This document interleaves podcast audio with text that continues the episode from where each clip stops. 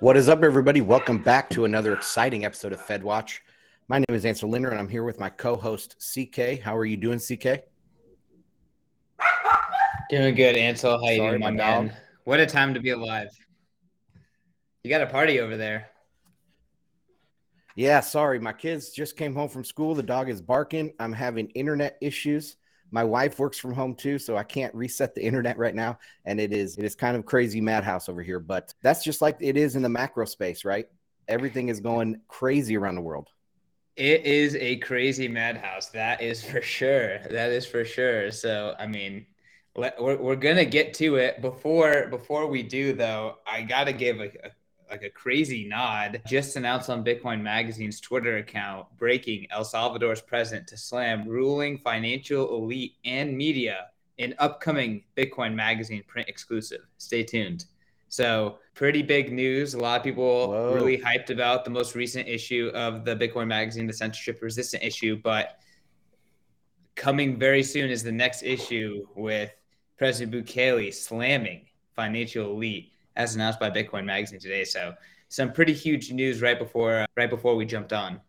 Is he going to name names from the IMF and the WEF and all those players? I don't know. I don't know the details. You know, they they keep they keep the exclusive stuff away from me, so this is news to me. But I mean, obviously, extremely exciting and, and absolutely huge. Also, in other housekeeping, Ansel and I are gonna go hang out for the first time for real. We we shook hands a couple times, hi bye, but we're gonna Yeah. hang out for real this Saturday at Bitcoin Day in Nashville. Ansel, I'm excited to get you over here. I'm excited to to hang out. I'm excited to MC. There's a bunch of really awesome talks. I know you're giving a great talk. Dylan LeClaire is giving a great talk. Robert Breedlove, just so many people. And like we mentioned on the show, an amazing speaker to audience member ratio. So you're going to be able to hang out with us just the same. So go to Bitcoin Day if you're in Nashville area. Use promo code BTCMAG10 to save yourself 10% off. Ansel, passing it to you. What do you want to say? Yeah, I'm excited. So my talk is going to be a little fireside chat about macro from a contrarian perspective. So I'm looking forward to it. It's going to be, you know, a lot of audience interaction and uh, yeah, the all I can't believe the guest list. I mean, the, or the speaker list. The speaker list is crazy. So if you guys have not bought your tickets, you need and you're in any, pretty much anywhere in the Midwest. I mean, I'm driving 9 hours in my old jalopy. So you guys can make it if you're within half a day's travel of Nashville. Recommend using that promo code and getting a ticket today. There's still some available. So excited, man. Yeah, I mean, I'm excited. Gotta say, go to Bitcoin Amsterdam. That is coming up in a little bit more than a month as well. Promo code BM Live. Y'all, we got a lot to talk about. Yes. Speaking of Amsterdam and Europe, I mean, Yeah, we're well, on yeah, well- in Europe. There's a lot to talk about there. I mean, I think you got some more charts to get to first, but back to you, Ansel. yeah, we'll be diving into the European energy crisis a little bit. Is it as bad as people say? We're going to take a look at some contrarian takes from Andreas Larsen. I believe it's Larsen from the Blockworks Macro with Macro Alpha. He's been tweeting. So we're going to take a look at some of his tweets. And I invited him on. And he should be, come, be, be able to come on the show in the next couple weeks. So we'll get his insider take over there from from the European market. But we're yeah, we're going to go through a few charts, look at some energy, look at some currencies, and then you know the 20th Party Congress is coming up for China, and we've been talking a lot about China over the last year and a half, two years. Um, and I thought we should just take a look, take a look at what this socialism, what is it? Socialism with Chinese characteristics. What is that all about? So I have a few, I have an article that we're going to go through about China prior to Xi Jinping getting his unprecedented third term as premier. So yeah, jam packed show. Should we jump into the charts? Let's do it. All right. Number one is we also need to make Chris Yeah. FOMO into Bitcoin Day IO. we also need to get Chris to FOMO in. But Chris, come on down, man. Come hang out. All right. Sorry, Ansel. Yeah, so we are here starting on Bitcoin as usual. And what was the word I used last week, Christian, to describe the chart? Do you remember that? Wait, one more time. What was the word I used last week to describe the Bitcoin chart? Oh, flaccid. oh man, flaccid. Feel that way. There is no green pump in this chart whatsoever. But as you can see, that I mean, this is not a logarithmic scale. I actually put it on normal scale. So these dips look that have just happened seem a little bit smaller, but they, you know, it does look like it's kind of flattening out, if you ask me. And there, the Bitcoin news cycle has been somewhat slow over the last few weeks. Macro has really taken off. So we're going to take a look at some of the macro things that could be affecting Bitcoin or, you know, maybe affecting Bitcoin in the next few months that could help Bitcoin turn around. So if you go to the next chart, is the stock market. This is the US stock market. And I've been talking about this Fibonacci retracement, and we're still holding on to that. And if you look at a live chart, actually, because I snapshotted this a couple hours ago, it's it's already pumped even more than this. So we'll see if we can challenge that 50-day moving average, the blue line, and really set that bottom in that golden pocket on the Fibonacci's. I've been talking about that uh, Fibonacci retracement for a couple weeks now, and it seems to have hit. Again, I remain bullish on stocks for the rest of the year for multiple reasons that we've talked about here on the show. And we'll see if this bounce is for real. Uh, but we can look at the European stock market. So let's go to the next slide real quick. This is the German stock exchange, the DAX. And it, it looks definitely bearish. If you go back one slide and then back to this one, you can kind of see the difference between eh, this one is a little bit more bullish, obviously, than the German one. So go back to the German one, please. So then, yeah, there it, it, just looks bearish, but it does look like there is some time left. And all the talk has been about winter, right?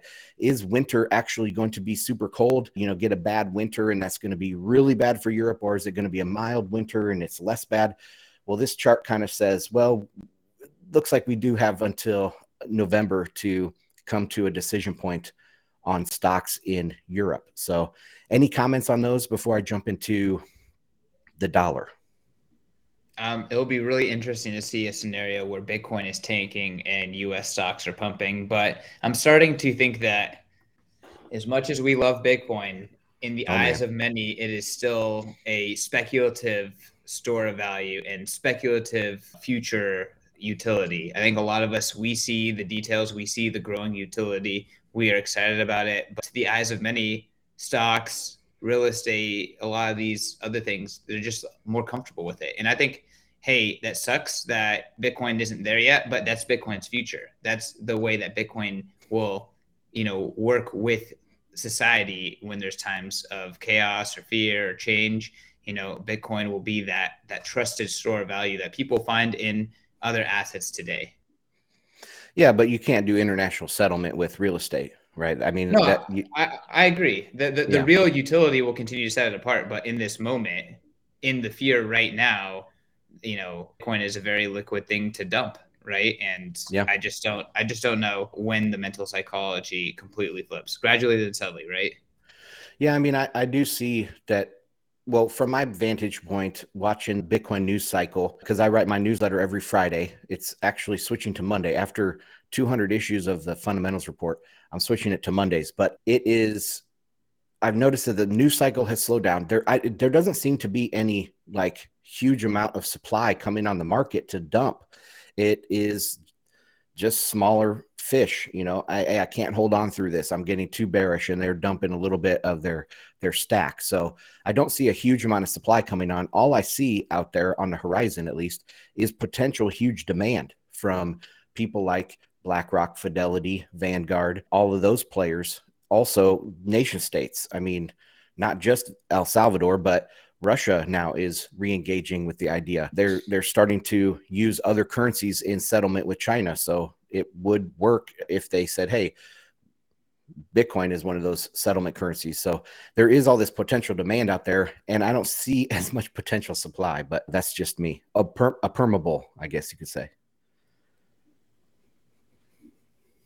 I, I am as bullish as you can get. I, I'm on the record of calling out Bitcoiners for not being bullish enough. I, I do like to talk about the market dynamics that I sense when talking to people. You know, mm. I, I really do take the anecdotal information I get from my conversations with, you know, Bitcoiners people and, and people that I meet in, in just real life.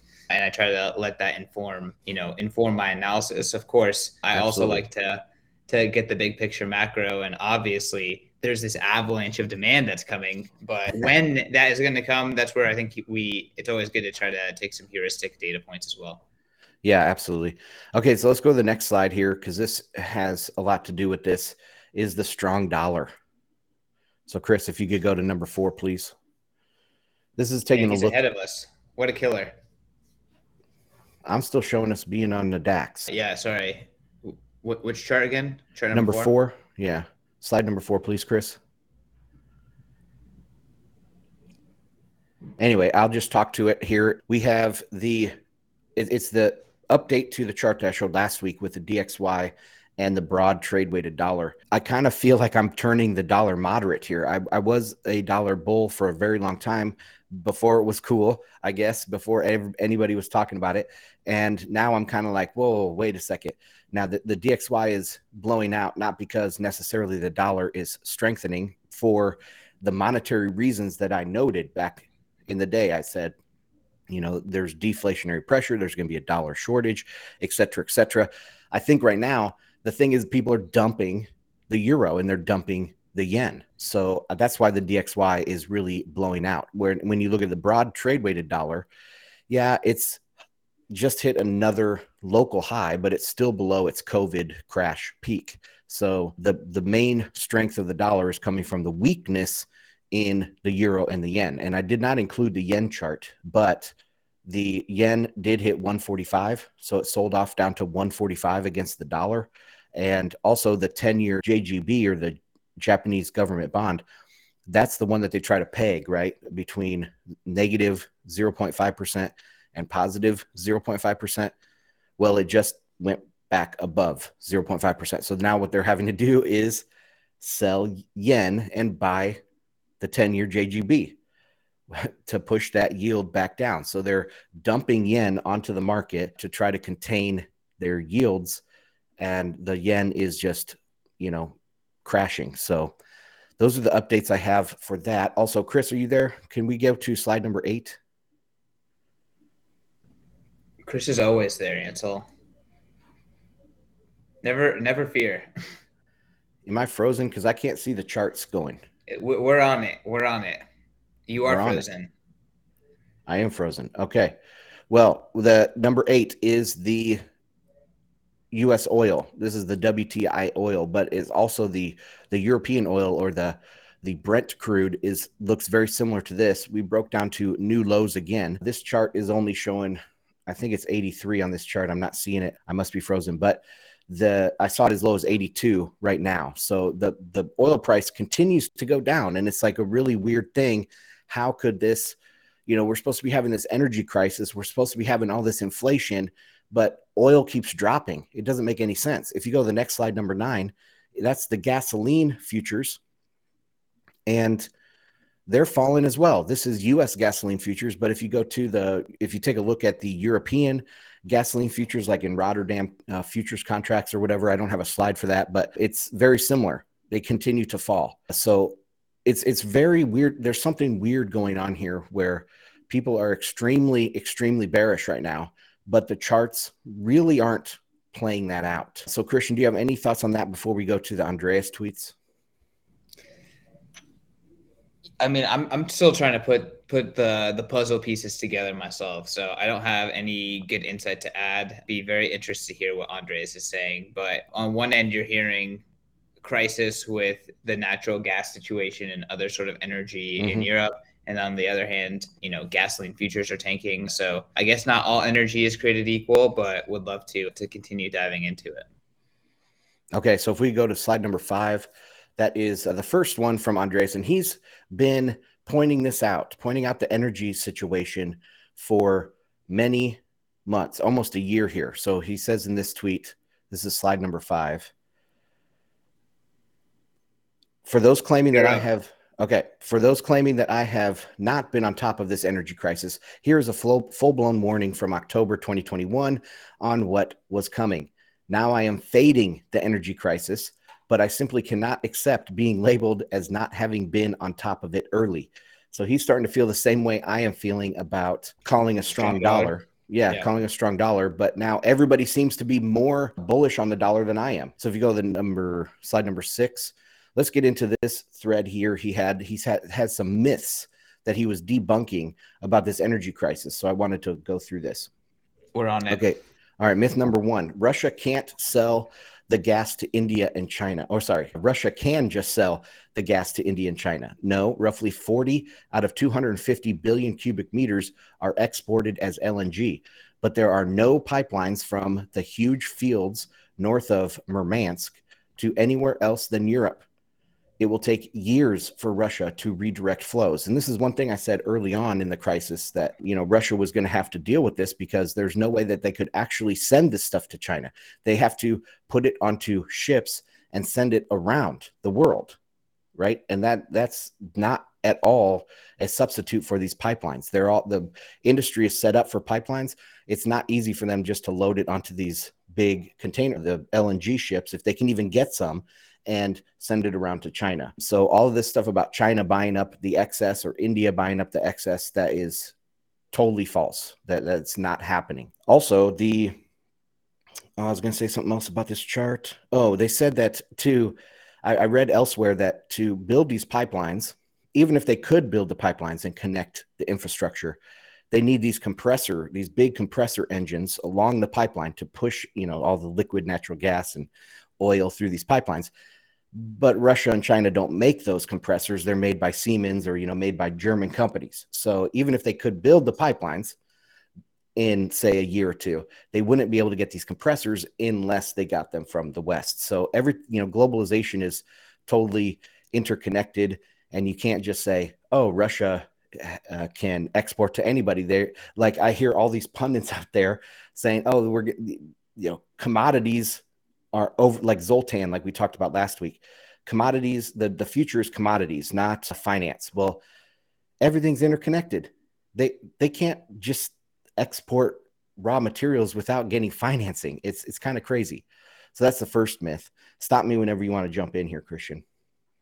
So the second myth is the ruble is strong. No, the ruble is currently a one-sided trade as imports to Russia have disappeared there is a huge discrepancy between Russian uh, Russia's reported imports and the export numbers published by their former trade partners.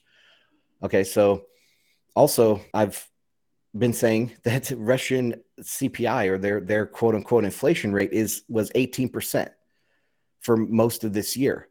Well, where Europe's was, you know, 8 9%. Now it's 10% plus or minus but it's still not as high as Russia's inflation rate. It's just that Russia's used to that kind of high inflation, right? The the ruble that you see traded is a very very tiny market and really doesn't represent the strength of the ruble whatsoever. Okay, next slide. This is myth number 3 here. German gas German gas flows will go to zero. No, German gas flows are not going to zero. Germany has other suppliers, and 0% flows from Russia will likely only lead German gas flows back to 2015 levels. Is that bad? Sure, it's really bad. Is it outright catastrophe? Probably not. So that puts it in perspective as well. The Russian share of European natural gas was, I think, like 40% before this crisis. So the, the flows aren't going to zero. Yeah, it's cutting it back 40%, but it's not going to zero like a lot of people are claiming out there. Now, Germany is going to be hit harder than other European countries because they have industry like chemical the chemical industry that they get from refining natural gas. And so that will be hit very hard as well but it's not going to zero. Okay that's just a very important thing that we need to realize. All right number 5 or sorry, myth number four, I believe, is Russia can resell gas to Europe via China. Now, China just bought 2.35 million metric tons of LNG from Russia in the first half of the year. Europe bought more than 70 million tons of LNG in 2021. So, on a good day, Russian reselling of liquid natural gas via China will make up 5% of Europe's LNG imports. That's peanuts. So once again, people are talking about China is going to benefit from this. China is doing everything right. China is so strong in Russia. They're doing, you know, they have the upper hand, kind of, but it's almost like it just they're four to six months behind where Europe is. You know, they're just hoping that Europe can't hold on through the winter, right? That's that's where where we're at right now. So then uh, Andreas concludes Is Europe stuck in a mess? Yes. Is Russia stuck in a mess? Yes. Who wins this game of chicken?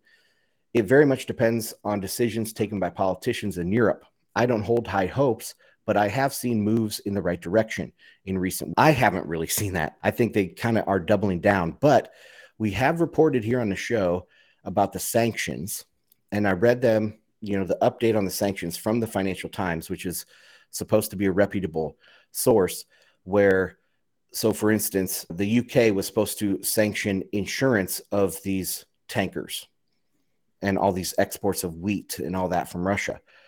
Well they only applied those sanctions to the uk itself. So the uk companies will still insure these all these tankers and stuff going around the world just not to the uk so that really was hard, tough talk, but they didn't deliver. Also, the European sanctions, remember, they said they the European companies couldn't do direct business with Russia, but they could do business with a third party, right? So there could just be a third, like a Indian company as third party or an Iranian company or whatever as third party, and it it would just go through them like that. So yeah, I do see that maybe in the headlines, it's like, whoa, it's so crazy. There's it's you know the end of Europe as we know it. But in the background, maybe they are working things out a little bit. So that's what I got, Christian. What what are your thoughts on that? Hey guys, this is Q from Bitcoin Magazine Live. This podcast is brought to you by our sponsor BitMEX. BitMEX is one of the biggest supporters of the Bitcoin space in the last decade, actively donating to developers and putting out some of the most cited research articles. What you might not know is that BitMEX recently launched a brand new spot exchange and mobile app that takes the experience of buying and holding to the next level. We know that, especially in uncertain market conditions, you need an exchange that is trustworthy and innovative. Sign up at bitmex.com today, check out the BitMEX blog for some great market insights, and stay tuned to our podcast for more from their team. As the world moves increasingly towards the mainstream adoption of Bitcoin, Moon Mortgage makes it possible to materialize your digital assets. Collateralized loans are great for living expenses, buying a car, or even for when you just have to have that sweet Rolex. But what isn't so great is when you then lose the ability to trade your assets once your loan has been taken out. So, just like you, Moon Mortgage believes you should be able to have your cake and eat it too. Moon Mortgage's Trade and Borrow is the world's first digital asset loan margin account allowing you to instantly trade your Bitcoin while borrowing against your account, all with next to zero insolvency risk, no origination fees, nor any third party risk, as Moon Mortgage will never lend out your digital assets. Welcome to the future of collateralized lending. Visit moonmortgage.io today to learn how you can trade, borrow, and then trade your digital assets some more. Bitcoin Magazine and the team that brought you the world's largest Bitcoin conference is bringing the mission of hyper Bitcoinization global with the inaugural European gathering this fall. Bitcoin Amsterdam takes place October 12th through 14th at the beautiful Westergas venue in the heart of the city. Join thousands of Bitcoiners for three days of curated Bitcoin content that is relevant to the emerging Bitcoin scene in Europe and the global movement. Confirmed speakers include Dr. Adam Back, Alex Gladstein, Greg Foss, Ray Youssef, and many, many more. This will be an immersive conference which includes hands on engagements at our Proof of Workshop stage, as well as exclusive content for VIP whales in the deep. Bitcoin Amsterdam's exclamation point will be a massive Bitcoin party and music festival that you won't want to miss. The European installment of Sound Money Fest takes place on day three of the event, October 14th, and admission is included with GA and whale passes. Check out all the details at b.tc forward slash conference and use promo code BMLive for 10% off. Ticket prices increase on August 21st, so grab your ticket today for 299 euros for a GA ticket and 3,499 euros for VIP whale passes. If you're like me and want to gain a deeper understanding of what's going on within the Bitcoin market and broader macro environment, you need to subscribe to Bitcoin Magazine Pro today. There's both a free and paid version of this daily newsletter where our market analysts break down what's going on in the markets so you don't have to. Subscribe today at bitcoinmagazinepro.com. I mean, it's really, really interesting to kind of just see like the pendulum swing on sentiment and how it like tends towards like extremes before readjusting. I think that's one of the things we pride ourselves on the show most about is trying to kind of like get ahead of that. One is like be, you know, point point the listeners in the right direction before that you know happens. And then also mm-hmm. like when we start changing directions to be honest about it. So these are things that were known about the energy situation as well like that it would be difficult for russia to deal with it. It's also very difficult to like once you are producing natural gas it's really hard to stop. So if you're not like selling it it's hard. And then when you stop it's really hard to get started. So any of these moves is like they're making year decisions out for months and years, right? And that can cost millions and billions for for economies in both directions. So it's a very very tricky situation. And then lastly, you know, him concluding that the solutions will have to be political and from Europe, man, it's what a mess. I would not want to, yeah. you know, we're trying to get to a world where we're less reliant on politicians, but here we are, and most more reliant than we ever were, especially in Europe.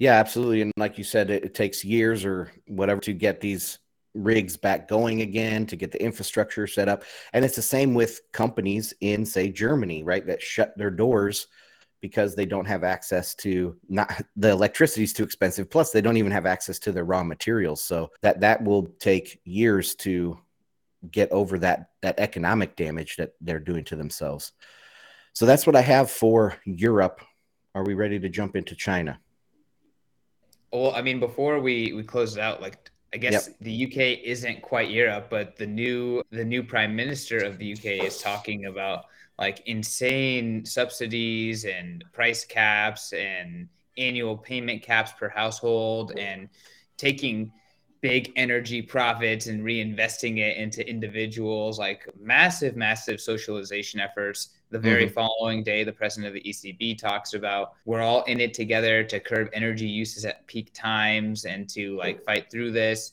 and really trying to you know around things like that. And we're already seeing countries committing to being a part of this action. I know part of it is to bunker down and get ready for a, a you know difficult winter high prices etc but it, it seems to me like their solution to market issues is government government mandated you know almost like curveballs at the market. So mm-hmm. uh, definitely something to to consider as well. Yeah i had a tweet just yesterday i believe where i was saying that the uh, they're technocrats. So they see all problems like a technocrat it's all a management problem. Any problem that their people have and their economy has it's it's a challenge to their management ability. If you just read like the wef every single like main word in all their sentences is all about management right? So they are technocrats through and through marxist technocrats but they look at everything as oh we can manage this. And we saw this in covid. I mean we're seeing the exact same rhetoric with uh Leyen the president well, and the, the curve? Same exact yeah, rhetoric. Same exact rhetoric. It's crazy man all right so let's jump into the marxism stuff from china we've just talked about the marxist technocrats in europe so now let's go marxists everywhere marxists everywhere so if you can go to slide number 10 please i can't see if we're up because my internet's frozen but we're up sir all right. This is just an article. I read it on my live stream. So I do live streams on Telegram. I've started simulcasting them onto Twitter Spaces. So you guys can make sure you're following me at Ansel Lindner on Twitter and the spaces will come up. There, there's a few hiccups. The space Twitter doesn't work very well. Twitter Spaces on my phone. So, you know, I'm still trying to work through some issues. But we went through this article. And because someone pointed out to me on my Telegram, they said, uh, China's not really communist and I was like, Are you serious? So I had to pull up this article and I started reading it. And that's why I just wanted to read a few highlights from you guys. So if we go to the slide number 11, on the bicentennial of Marx's birthday last May. So this is an article from 2018. So that was the bicentennial of Marx's birthday last May. President Xi Jinping called on members of the Chinese Communist Party to return to the study of the socialist sage. Quote, we commemorate Marx in order to pay tribute to the greatest thinker in the history of mankind, Xi said. and also to declare our firm belief in the scientific truth of Marxism, end quote. Party members are required to study selections of Marx's work, particularly the Communist Manifesto. The public gets its dose as well, among other things, via a television talk show named Marx Got It Right. The renamed embrace of the renewed embrace of Marxism has also been a key element in the rollout of Xi Jinping thought on socialism with Chinese characteristics for a new era. That's a long, long term, which was added to China's constitution following last year's 19th Communist Party Congress. So we're coming up on the 20th Party Congress now. Xi Jinping is supposed to be getting his unprecedented third term as premier. And they added his communist, the Xi's communist manifesto to the country's constitution. So this is definitely a Marxist country. Okay, let's continue to number 12, slide number 12. Mao put China in the middle of a world revolution to liberate the laboring masses and put the party at the core of every activity in China. Mao's ideological state welded Chinese society together as the People's Republic of China but at a terrible cost in blood and treasure. After the death of Mao in the mid 1970s, Deng Xiaoping appeared to break with this internationalist tradition by creating, quote, socialism with Chinese characteristics, end quote, a new policy that put economic growth ahead of revolution. And that's what everyone talks about. Oh, we they changed. They're not communists anymore. They changed to capitalists now. But let's read on. This was a reaction to Mao's Cultural Revolution, when ideology was taken to absurd extremes and plunged China into 10 years of political chaos. But Deng did not mean to abandon ideology, only to set it aside while developing the nation as fast as possible. Deng's choice to prioritize economic development over ideological conformity worked so well that socialist ideology could not keep up with the market society that emerged. So I've said this other times on the show that for a communist revolution, communists actually believe in capitalism, but they believe capitalism is a phase in take you know the the revolution. So first, the cap, uh, capitalism will deplete itself, and then the communists take over. Well, China realized Deng Xiaoping realized that there was no capitalist phase. So let's open up and have a capitalist phase so that we can then have a second communist revolution. All right, going to slide number 13. Economic success produced its own contradictions. China has become a pluralist society that Mao Zedong could not have imagined, although not one that embraces a diversity of political or cultural views.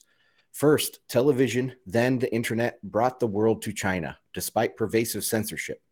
Globalization brought foreign tourists, students, and business people to China in huge numbers and sent Chinese abroad to study, travel, and trade. Relaxations of the Hukou, that's the internal passport system, allowed hundreds of millions of peasants to migrate to the cities for work. By, two, by 2000, China had its share of globe-trotting capitalists, alienated intellectuals, internet-addicted teenagers, scrappy entrepreneurs, and forgotten masses. By uh, 2012, when Xi Jinping came to power, the party was afraid that this was getting out of control. A truly ideological regime cannot embrace pluralism without admitting the possibility of competition and eventual replacement. Christian, you can stop me anytime, but I got two more slides or three more slides. oh man, it's fascinating. It's just like, you know, I, I, feel like we've been talking about this, but it's great to, you know, get it directly from from Xi's writing, you know, not too long ago, pre pre crisis too. Absolutely. Yeah, and coming up, we here we have an expert from China, and he is translating Xi Jinping thought for us. So um, let's read on. Xi Jinping and the CCP have responded to the increasing social and intellectual pluralism that China's economic development and engagement with the world have produced with a renewed commitment to Marxism. This state Marxism is the necessary software that enables China's Leninist state to survive and to deliver on its promises today, making China Marxist again, they believe. So I think that's a play. This was written in 2018. And I think that's a play on words from, you know, the Trump Make America Great Again. So they say making China Marxist again, they believe will ensure that the CCP continues to determine the content and direction of China's rejuven- rejuvenation to the status of world power abroad and prosperous civilized society at home. This is Xi Jinping's China Dream, the nationalist slogan he coined that can now be found on billboards throughout the country. Next slide. One such apologist for Xi is Zhang Shigong, a law professor at Beijing University. In a recent article that drew a lot of attention in China, Zhang sought to systemize Xi Jinping thought. His argument is basically historical, providing a new periodization of modern and contemporary Chinese thought that restores the party to its central role. China stood up under Mao Zedong, got rich under Deng Xiaoping, and is becoming powerful under Xi Jinping.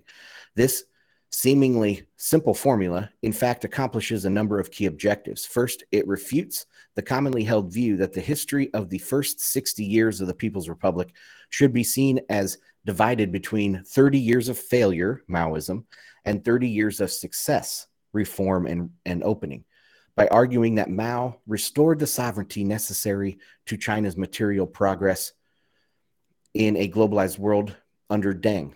Similarly, Deng's reforms not only are not to be criticized for promoting capitalism, he simply allowed the material base for China's rejuvenation to develop. Zhang's argument thus makes China's modern and contemporary history whole and continuous. Second, Zhang identifies great men with great accomplishments, thus striking a symbolic blow against pluralism and carving out a space for Xi Jinping, his thought, and possible lifelong tenure. So they're talking about lifelong tenure back in 2018, you know, way before this party Congress comes up. And third, Zhang makes a robust case for the centrality of Marxism after years of tired efforts to salvage it. And then one more paragraph here, guys. Zhang's argument requires a certain legerdemain, and that means like tri- hand tricks or tricky sleight of hand. That's what I'm looking for, which leaves Marxism transformed. Zhang argues, as did Mao Zedong, that Marxism's truth is not timeless, but must evolve. Oh, sorry, that Marxism's truths are not timeless, but must evolve with society class struggle was appropriate under Mao given China's social conditions, but not now. The ideological relaxation announced by socialism by, with Chinese characteristics under Dao, uh, Deng Xiaoping worked because by then China required, above all, the development of its material base. At present, however, China has become a well off society that provides for the needs of its people, and Marxism requires modification to catch up with the developments of China's economy. Agreeing with New Confucians, okay, I'll just stop there. I, I want to point out that cultural Marxism that we hear from uh, in, in the United States, you know, I listen to a lot of James Lindsay's stuff. He's an expert on cultural Marxism, and they constantly are messing with the language. They're constantly messing with history, rewriting history as some narrative that gets them to the promised land of you know, cultural Marxism utopia. And that's exactly what China has done. Okay. So if people think that China is going to be successful, they have to believe that this, these, that communism works and that they are somehow have the right formula for central planning. And that's all for that, Christian. What, what do you have to say? I mean, we've been talking about this, which is like China and Chinese government and Chinese officials, they're doing very unprecedented things in terms of that mm-hmm. no capitalistic country would do in any way, which is like huge curbs on some of its kind of key and fastest growing industry, both on the consumer side, preventing people from participating in video games and things like that, but also from the organizational side with with massive with massive socializations of companies, with the disappearing of key leaders and CEOs and executives, you know, discussed in there as like rogue entrepreneurs. But, you know, ultimately we're kind of almost seeing like this like clawback of communist intentions and communist communist why am I blanking on the word? but just like behavior and central planning. Yeah, and it's it's the opposite of you know kind of what made China globally relevant. So now that they're kind of moving away and they're moving back towards what made them globally irrelevant, plunge them into you know 10 years of darkness, as they say. You know, it's going to be very interesting to see, you know, how they get to compete in a world that is less globalized and where not everyone is jumping on the communist bandwagon. So we're seeing Europe definitely doing things to slash industry and to socialize and to bring down control. We're seeing that happen in in China, but we're definitely seeing free markets trying to reign and else. And it's just going to be very interesting that maybe it's like Cold War 2.0. But I just don't think that these two economic ideologies can live together. Correct. And that's that's part of the deglobalization. Perhaps China will be able to survive or the sorry, the CCP will be able to survive in a regional hegemony.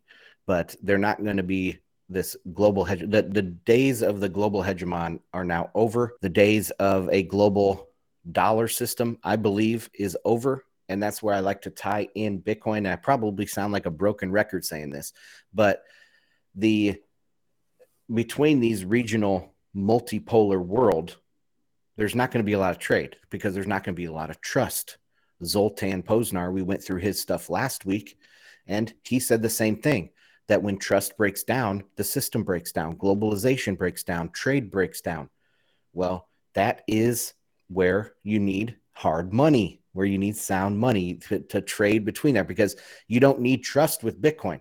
It's a trustless system. You just send it and you receive a billion dollars worth of Bitcoin in 10 minutes, right? So that is how Bitcoin, I think that it's it's a beautiful theory. it is a theory, but it's beautiful that this system is going to break down and bitcoin is just going to be able to slide into being this reserve this global reserve so that's all that's all the new stuff i have today did you want to i was hoping maybe to take questions from the audience what do you think about that or do you have anything to add to that christian well, yeah, I would say if you're watching on YouTube, if you're watching on Twitch, if you're watching on Rumble, please throw in your comments. We are watching comments here. We can respond to them. And yeah, I mean, again, when you hear people saying that the U.S. is going down and China is this new rising power, this idea that's that's talked about a lot is Triffin's paradox. Um, mm-hmm. What what? But and you even see the likes of Ray Dalio talking about that. I think Ansel has frequently made points that very accurately and facts based show why if you believe that markets matter and markets will will lead to the end result that you can't possibly believe that China and the direction that it is going can compete. So there's a paradox there. I agree. I think the the true market technology, the true market force that is now emerging as the US dollar system is declining is Bitcoin, not China. And honestly, like yeah. For for the globe, Bitcoin might be the most out of left field thing that possibly could have happened, right? Yeah. I'm sure that the CCP 20 years ago, you know, in their on their their bingo card of what could ruin our right and bringing global communism to the world, they did not see, you know, distributed ledger technology, proof of work, and Bitcoin as being the things that would take down and foil you know their plans. And even still i don't think that their plans would have worked because communism central planning does not work in the face of markets. That's it. That's my opinion. So ansel i don't know what else you want to add here. Uh, haven't seen any good questions come up in the chat. Yeah bearish on china just because i'm bullish on markets baby. Yeah that was a great great point about bitcoin being because all these gold bugs for years and a lot of i would say maybe anti us pundits, macro pundits, you know, they say the end of the dollar system is nigh and, and all of this stuff. Well, I, I do agree with that to a certain degree, but it's not going to be replaced by China, just like you said. It, the that is that system is never going to take over as global reserve currency. We see it in all the statistics. If you look at international transactions, China has like one or two percent. The Chinese renminbi has like one or two percent, and most of that is with Hong Kong, which they consider an international transaction. So that's not uh, the Chinese yuan is not going to become any sort of global reserve currency. Same with the ruble. It's just way, way too small. And look at the euro. We all know that the euro is headed to break up sooner rather than later, probably at this pay, at this rate. So, you know, the only option out there is the dollar until Bitcoin. Until Bitcoin came, now Bitcoin is this this thing that everybody's been waiting for to take down the dollar. And I've been saying that for years that the ultimate the end game of this is Bitcoin versus the dollar. And maybe we'll see that in the next five, ten years. I I, you know, 100% agree. We had a question about what tools are needed for that future. I don't think that it's it's crazy to think that you need Bitcoin, you need things to make you more anti-fragile, more self-sovereign, and that's it. Like you don't need any crazy thing that hasn't been invented yet. So just what was, just try what, to fortify yourself. Try to make yourself anti-fragile. Ansel. What was the question? What tools do we need other than Bitcoin to to make it to a new system? The internet that that would help us. I mean, use a VPN. You know, get your local supply chains for your own family and your own stuff locked down.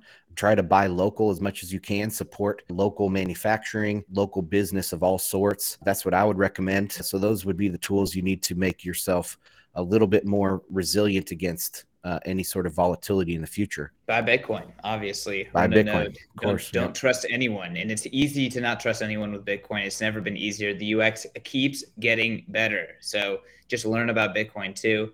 And yeah, Ansel, let's wrap. Y'all can find me at ck underscore snarks. You can find me at Bitcoin Amsterdam. You can find me at Bitcoin Day in Nashville this Saturday. And uh, yeah, excited to come back next week. At the end of this month, we have another guest, David Lawton from Bitwise. So a lot of folks, a lot of folks coming onto the show. We obviously bring you Ansel's Alpha here, but we're also going to bring you some of the best guests in the space alongside everyone over at Bitcoin Magazine Live. Ansel, absolutely. Pass it over to you. Give us a wrap. Yeah, follow me on Twitter at Ansel Lindner. Also, the Telegram group is t.me forward slash Bitcoin and markets and sign up for the newsletter at bitcoinandmarkets.com. That's it, guys. Thanks everybody for joining. What is up, audio listeners? Thank you for enjoying another episode of FedWatch. Down in the show notes, you will find all the appropriate links to our social media, the original version of this podcast, and community links. Also, check out bitcoinandmarkets.com, where I put out a free weekly newsletter every Friday and there you can also help support the show by signing up to become a paid member. See you next time.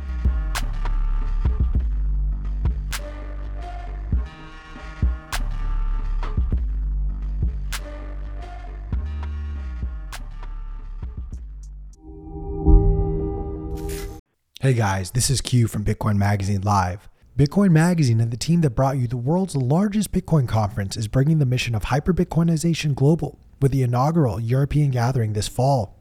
Bitcoin Amsterdam takes place October 12th through 14th at the beautiful Westergas venue in the heart of the city.